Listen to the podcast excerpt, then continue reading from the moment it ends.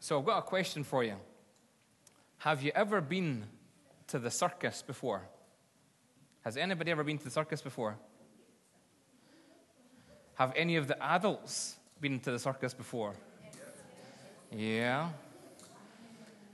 Has any of the adults ever performed in a circus before? No.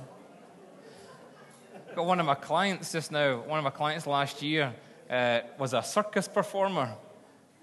Circus performer, my goodness. I'd go and I'd ring his doorbell and it'd go, did, did, did, did, did, did, did, did. So who can tell me? Maybe you've seen the circus on the TV or in a film or something like that. What do you see in the circus? What things do you see in the circus? Can you tell me? Animals. Animals, yeah, performing animals. What else do you see in the circus? Clowns, they're my favorite. They're really funny, aren't they?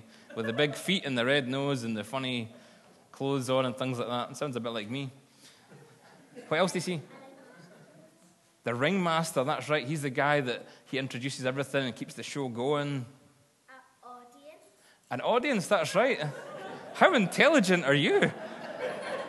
in the circus, there is an audience. You are correct.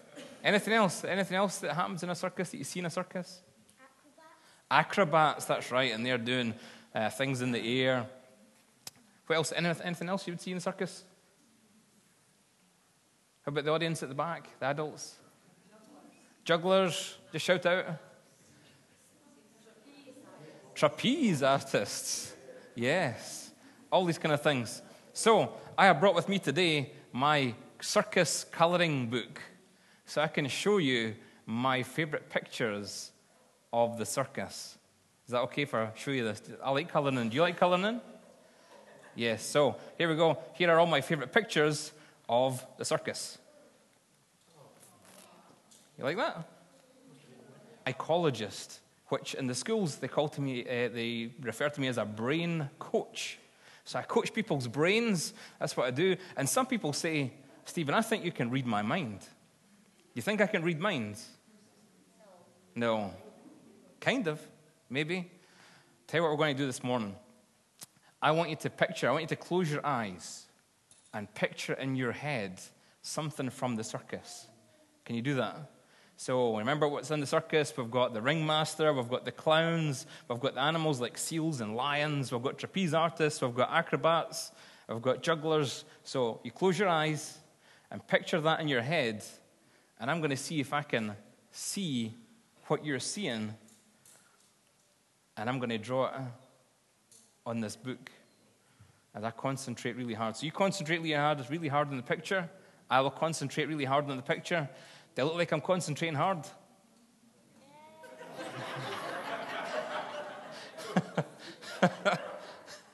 okay, okay, okay. See if I can see those pictures.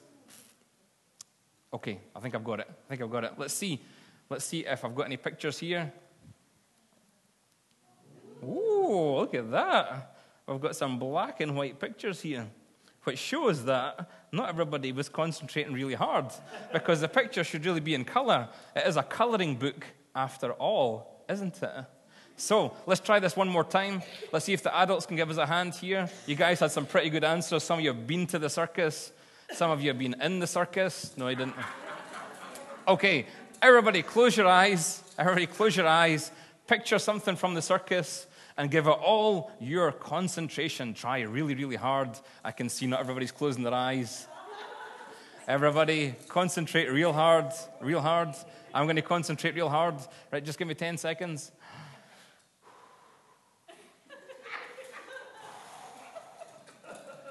I breathe really hard when I'm concentrating really hard. Can you hear that in the sound system? Okay, let's see if I've got the colour pictures this time. You ready for this? Here's hoping, eh? Here's hoping. Oh, wow. Everybody is concentrated really hard there. That's awesome. Look at that. We've got elephants and tigers. We've got clowns.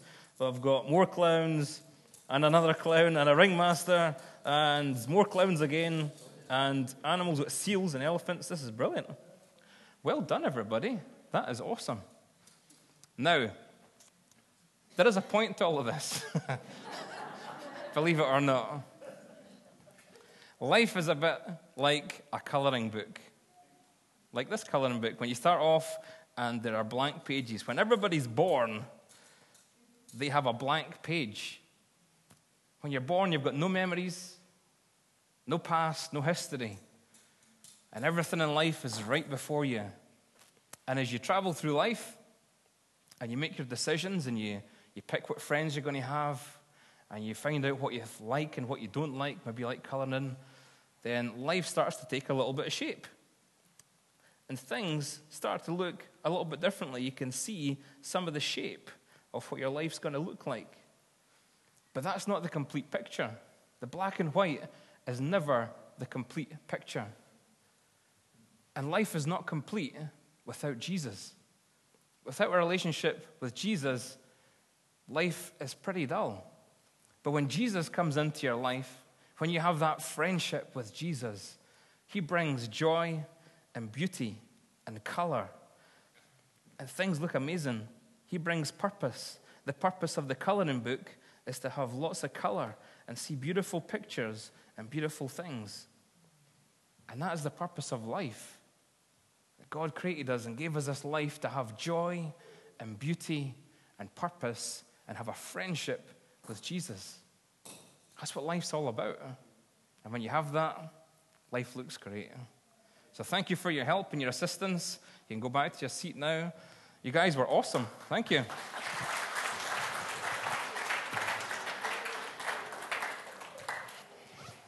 Did you like that?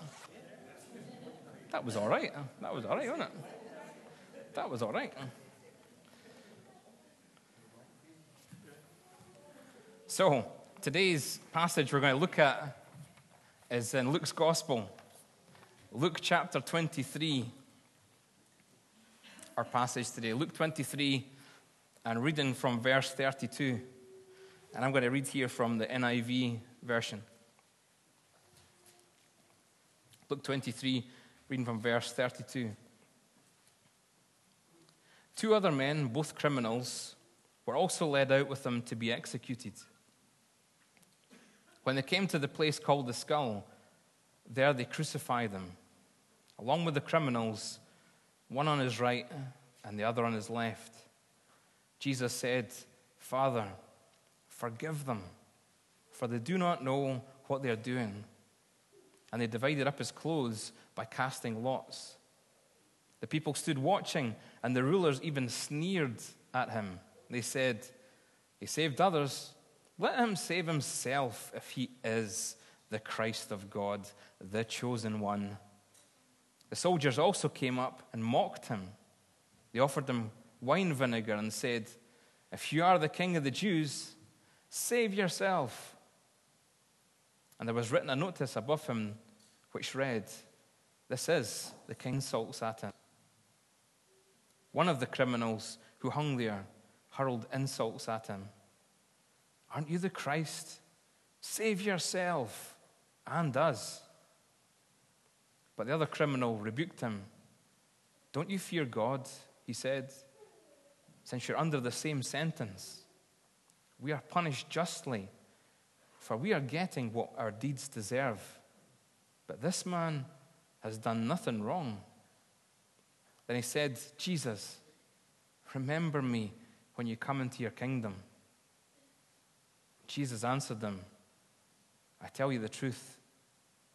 Today, you'll be with me in paradise. Amen. Three characters in this story, this passage from Scripture. I am fascinated by these three characters. Fascinated that we're going to be talking about three criminals. After today's service, I'm going up to Shotts Prison to preach up there. And I'm going to be preaching on this passage about three convicted criminals an angry criminal, a repentant criminal, and an innocent man. I think God teaches us a lot through these three characters. The first guy, thief number one, we're going to call him. is a very angry man. I would even guess that he's been angry his whole life, disappointed by life. My goodness, he's been pushed down the wrong path. He's become a thief, a criminal. He's crossed the line. And he joins in with the rest of the crowd. This guy's dying on a cross, and he joins in with the rest of the crowd who are mocking Jesus. I think this guy represents the majority of the people in the world, the lost. They join in with the crowds. Whatever the crowd's doing, they'll do.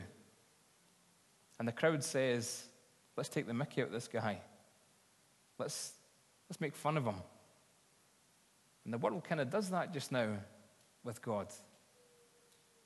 I've heard some incredible terms from the atheist people that refer to God as the invisible sky daddy. You ever heard that one? That's kind of weird, isn't it? Horrible. Yeah. It's a deceit, it's a mistruth, an untruth. And here they are, the rulers of the world at the time, in front of Jesus as he's dying, taking the mick out of him. Come on, if you're the God, save yourself. If you're the one, show us. And the whole world kind of says this as well. If you are God, prove it. Prove it. Show me something. Win me over. How about those miracles you talked about? Those miracles. Let's see one. Prove it. And sometimes as Christians, we can be like this with God in our relationship. Come on, God, it's your turn to show up. I've got something really horrendous happening in life. You need to turn up. You need to give me a miracle. You need to turn this around. Prove yourself. A lot of Christians go into their faith looking for miracles. Some Christians are pulled into, or people are brought into Christianity for the wrong reasons. They're pulled in because they're looking for prosperity and the miraculous. People sell the prosperity gospel. If you give, God will give you more back. If you do this, God will bless you abundantly. And some people are drawn into that. I really want that abundant blessing. I really want that. I want the big house, the big car, the fancy clothes. I want to be somebody. Maybe I need money to do that. That's the way of the world. That's a nonsense. It's a deceit. The number one thing about being a Christian is we got to spend time with God, the creator of the universe, the one who flung the stars into space, the one that created this world, the one that gave us life, the one that is love. Prove yourself. I had a discussion with a guy this year who said that um, he liked the stories of Jesus, but he would never become a Christian until he had that Damascus Road experience, till God showed up and proved himself. So he's read the truth, he knows the truth, he likes the truth, but he's not going to take that final step of faith until something amazing happens. Thief number two is a different character. He rebukes thief number one. He realizes, you know what? We deserve to be up here. Think about what we've done. We've done some terrible, terrible things. And we are being punished justly. We deserve this. But this guy, Jesus, he's never done a thing wrong. We don't deserve, he doesn't deserve this. But we deserve it. He is humble, he is repentant. But one of the greatest moments of the gospel happens in this dialogue between thief number two and Jesus. Thief number two, recognizing the truth, not following the crowd, recognizing that Jesus is innocent, that Jesus is the one. Dying on a cross, a horrible death, he reaches out to Jesus and says, Lord, will you remember me when you go to your kingdom? This guy's got nothing to offer. It's a feeble plea from a dying man, a convicted criminal. And he reaches out to Jesus. Jesus' response is phenomenal. I wish Jesus had actually responded to the first guy when the first guy says, Prove yourself, save us. And if Jesus did say something, he would say something along the lines of this That's exactly what I'm doing, genius. I'm saving you right now. I'm saving you. I'm taking the punishment for your sins. I'm paying the way. I'm paying the price for you. You're going to be forgiven if you accept this. I'm doing it right now. But he doesn't say that. But to thief number two, who from the heart cries out to Jesus, Will you, please, will you remember me when you go into your kingdom? Jesus says this today. Today. Not, not once you've proved yourself to me, not once you've earned your salvation. This guy's dying on a cross. He's hours away from death. He can't do anything. He's stuck there. He's literally nailed to that position. There is nothing he can do to earn his salvation. He is repenting right there on the cross. He's just saying, I realize I've got things wrong. I've done things wrong. I deserve to be here. I deserve this punishment. But will you please, Lord, remember me in your kingdom? He's got nothing to offer. He cannot go out and do charitable work. He cannot go and prove himself. He can't rack up a hundred or a thousand church attendances. He can't put in hours and hours of prayer. He can't read the Bible from front cover to back cover. He can't give all his money to the poor. He can't do any of that. He cannot earn his salvation. He's got nothing to offer. There is nothing this guy can do. Zero. Nothing. But what does Jesus say? Today, today, you'll be with me. It's all about relationship, folks. It is all about relationship. This is what it's all about. Church is all about one thing our relationship with God, your salvation. It is freely given. It's done. We cannot do a thing to earn our salvation. Jesus has done it all. He's done everything that is needed to pay the price for our sin, to give us forgiveness, complete forgiveness. Today, you'll be with me in paradise. We're going to have a relationship. That's what he says to the guy for all eternity. For all time, you and me, we're going to be buddies. Isn't that awesome? Isn't that awesome? It doesn't make sense to us from a worldly viewpoint. This guy doesn't deserve that. He doesn't deserve forgiveness. Neither do we. Neither do I. I don't deserve forgiveness. I can't earn my forgiveness from God. But God does not work in the way that we work. God is different. His ways are higher than our ways. Bible says in 1 John chapter 3 verse 1 that God lavishes his love upon us. The word that Steve gave at the start of the service today about this cup overflowing, that's lavish. It's more than is needed. It's more, it's overflowing. I love this term, lavish and how God is, God's love towards us is lavish. It's more than we expect, it's more than we deserve. It is lavish. He keeps on giving and giving and giving and giving. Doesn't matter what we do, He keeps on loving us more and more and more and more and more. Non stop, unconditional, complete love. How amazing is that? And in Ephesians chapter 1, verse 7, it says that God lavishes His grace upon us.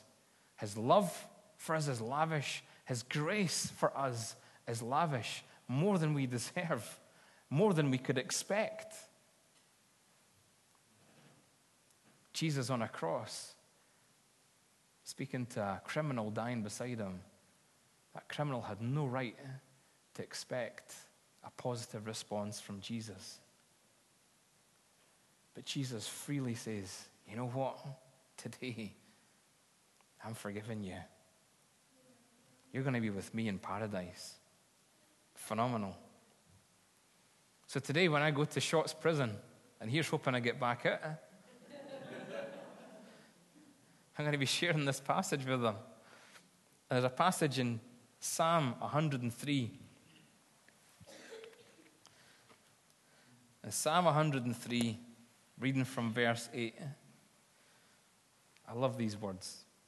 The Lord is compassionate and gracious, slow to anger, abounding in love. He will not always accuse, nor will he harbor his anger forever. He does not treat us as our sins deserve, or repay us according to our iniquities.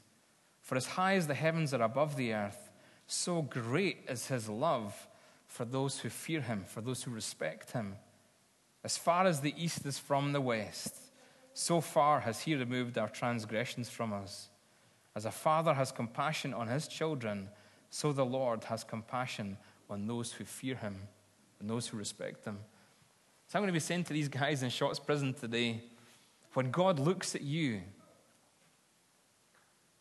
a room full of convicted criminals, I'm not going to use that terminology with them today. They don't need me to tell them that they're a convicted criminal. Oh my goodness. I've got to see some of these guys.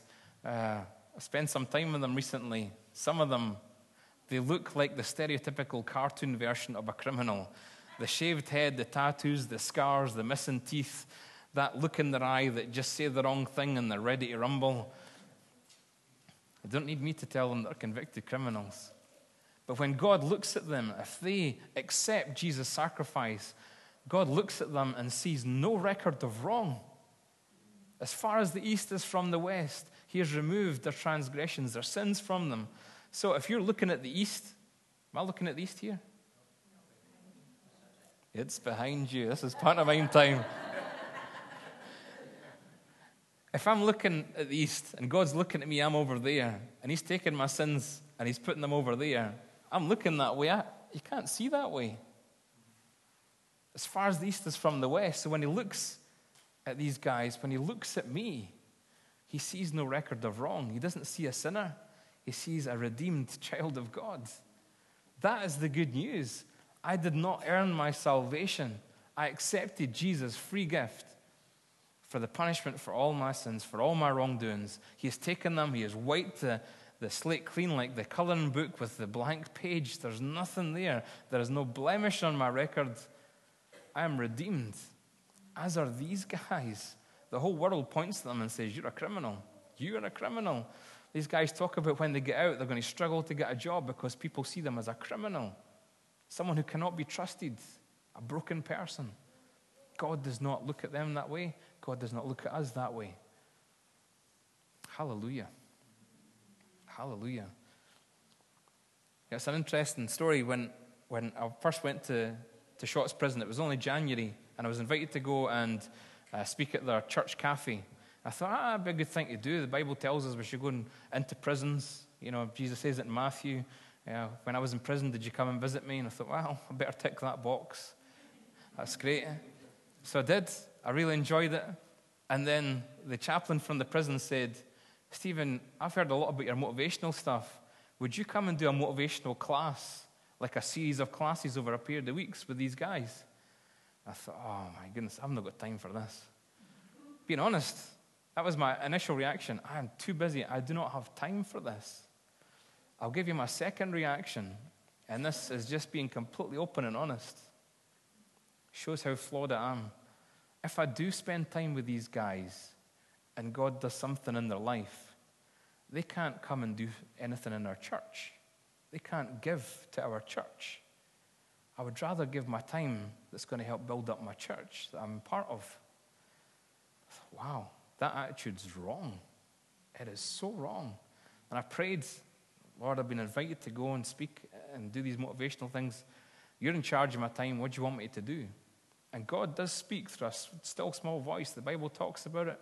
And I believe God spoke to him and said, I want you to do this. Thought, um, oh, I've not got time for this. I'm too busy. So I grudgingly decided to go and do these motivational classes. And it was amazing. Absolutely amazing. Every time I was in the prison, I felt God speaking to me about His grace and His love. I'm standing speaking, doing the motivational stuff, and I hear the still small voice sharing those words from Psalm 103. You know, when I look at these guys, Stephen, I don't see their sin. When I look at you, I don't see your sin. Wow. And I'm feeling God's grace. And then the final week I was there, I'd been telling, It's fantastic. Less than, less than a third of the guys, I believe, is what the chaplain said, of the guys that came to the motivational classes were Christians. Less than a third. And yet, through the motivational classes, the questions that were going on, the classes were pretty long because the way that the prison works is the prisoners get out of their cell just after breakfast. They get brought to one part of the prison. They've got to stay there till lunchtime. So I had these guys for three hours. Um, they can't just like, there's class is finished after 90 minutes, away you go. They've got to wait for the guards to come back and take them back to their, their cells. So we're stuck for three hours. So I'm saying to the guys, any questions? So for an hour and a half, we get questions at the end of the class. And most of the questions are faith related questions. I thought, oh, I'm really surprised. There's some brilliant questions. One guy asked, he says, See how, and these guys are dead honest, it's brilliant. I love what an audience. There is no hidden agenda with these guys. They just see it as they say it as they see it. One guy says, See how the Roman guys tried to kill Christians for a long time. Uh, am I right in saying that? I say, it was for like three centuries they tried to kill the Christians, to get rid of Christianity. How come then there's like a Roman Catholic church now? And that's kind of Italian, is it no? I thought, that's a great question, aye. Um, and all, you know, the answer is that God turned up in, in the, the room of Constantine, who was about to be emperor, and said, I want you to conquer the world by this sign. It was the cross. And he became a Christian. Interesting questions. And then on the final uh, the second last time I was in there, I was sharing them the story. Um, last time I preached here, I shared the story about a guy called Tony Campolo, a speaker who went to Hawaii and they had jet lag, and he, uh, in the middle of the night, he went for a cup of coffee and a donut, and they went into the wrong place, or he's described it as the wrong place, and the place was full of ladies of the night, and uh, ended up, they threw a birthday party for one of the ladies of the night the next night, um, and uh, it was a God moment. It was showing God's love for this woman. I shared that story with these guys, and one of the guys says, That's a great story, Stephen. When are you going to bring us a cake? so, so I was driving home from the prison. This still small voice started speaking to me and said, Take these guys a donut next time you go in. So I thought, oh, okay. I'll go to Asda's and I'll get donuts. And the still small voice says, No, no. What are you taking them rubbish donuts for? What's your favourite donuts? And I says, Well, Krispy Kreme. I said, Right, I'll go and get, I'll go and get the, the, the glazed dozen. I'll get so many, there'll be well, four dozen, four dozen of the glazed donuts. And the small voice says, No, no, what's your favourite Krispy Kreme donuts? And I says, Well, it's the mixed ones. I like the Lotus one with the caramel in it. What are you getting them the middle of the range donuts for? So, all right, okay. So, I actually contacted the prison and says, Can I bring donuts in for these guys? I've contacted the chaplain. He says, We need to get security clearance for these donuts. So we did. I had to wait a week for the, for the, it's not the commandant, the guy that's the head of the prison.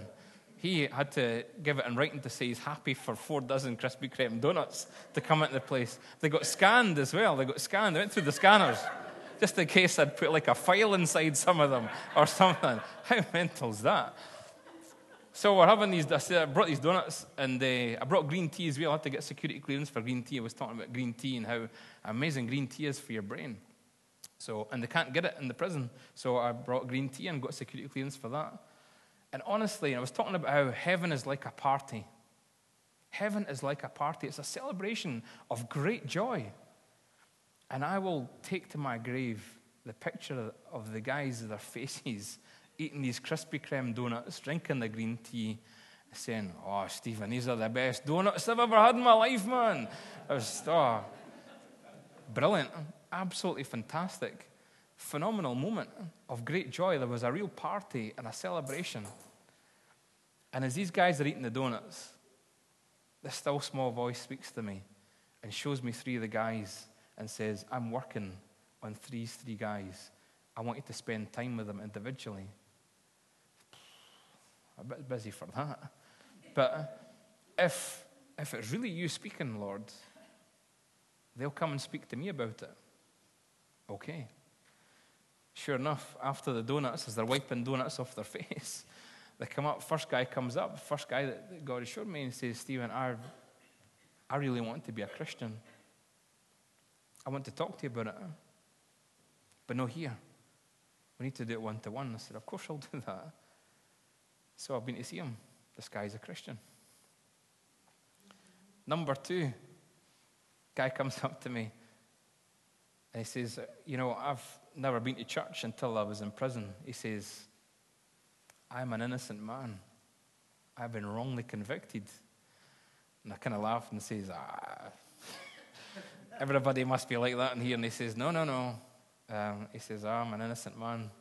Uh, I've looked at his case. I believe he's right.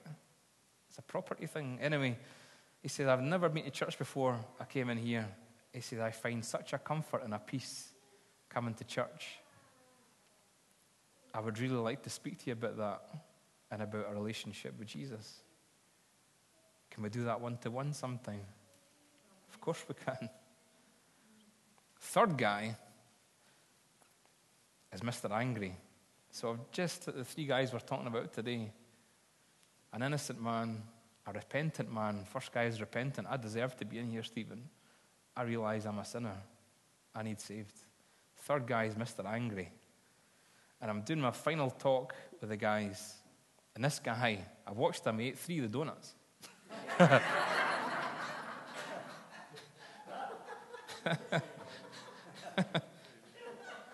Mr. Angry. And I'm in the middle of talking about something, and he stands up at the back of the room and he starts shouting at me, Why are you doing this? Why are you doing this?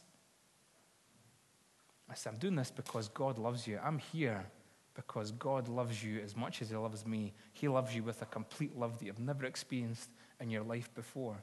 And if you reach out to Him in faith, He will not turn you away, He will embrace you with open arms and He will help you fulfill your full potential in life because He designed your life, He made your life with a purpose, and He will redeem you. He will wipe all your record away, and He will give you a glorious, wonderful life where you are ecstatically, joyously happy to be alive.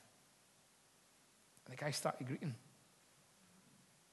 And he kicked over his chair and he stormed out, went to the toilet. And he came back 20 minutes later and says, I want to speak to you, but I want to do it one to one. Three guys the angry man, the repentant man, the innocent man. And I'm going to see them this afternoon. God loves all of them. What is stopping you from having a full relationship with God? Because the Bible tells us, Romans chapter 8, there is nothing that separates us from the love of God. Nothing. You are the only barrier that's stopping you from having a full relationship with Jesus. He has come to bind up the brokenhearted. He has come to set you free from the guilt, the sin, the shame, that negative image you have of yourself at times. You can be free of all of that by fully embracing the grace and the love and the mercy and the joy that is Jesus. In life, we hold back. In church, we hold back. In our faith, we kind of compartmentalize our faith in our life sometimes. Don't hold back in your relationship with God. He doesn't want you to hold back. He wants to be there with you 100%. And through that comes some of the amazing stuff where you see the miracles and you experience the prosperity. There is no prosperity greater than having a full relationship with Jesus Christ and feeling his power and his strength within you and have him work through you. I love that. I went to that prison reluctantly. I didn't even want to be here. I'm not sure I want to spend time with these guys. They look like they want to kill me. Some of the best times I've had this year have been with these guys. I don't know their crimes. I don't want to know their crimes. I want to see them through God's eyes. There is no blemish against them, they're just guys. And God is wanting to change their lives and redeem them and give them purpose and joy and fulfillment and forgive them. And He wants to do the same with you. Sometimes we get too familiar on the journey and the relationship loses some of its joy. Why not today turn back to Jesus and say, I'm sorry for everything I've done. I just want to be closer to you. I want to experience more joy. I want to experience the healing that only you can bring. I want to be an agent for you and for your kingdom in this world where you can work through me and bring joy to others. Let's pray right now. Father, we are eternally grateful for your grace, your mercy, your love, your compassion, your forgiveness, your pursuit of us, your desire to be in relationship with us. Father, we can never earn that which you give to us, but we accept it. Lord, if there's any barrier in our lives that's stopping us from having that full relationship with you, whether it's attitude, whether it's guilt, whether it's priorities, Lord, we ask that you would highlight that barrier. We ask that you would remove that barrier. Help us, Lord, just to trust you and take steps of faith to walk life with you, hand in hand, and feeling your compassion, your love, your grace, your mercy, your support, your power, your joy. Help us, Lord, to just enjoy you. In Jesus' name, for your glory, amen.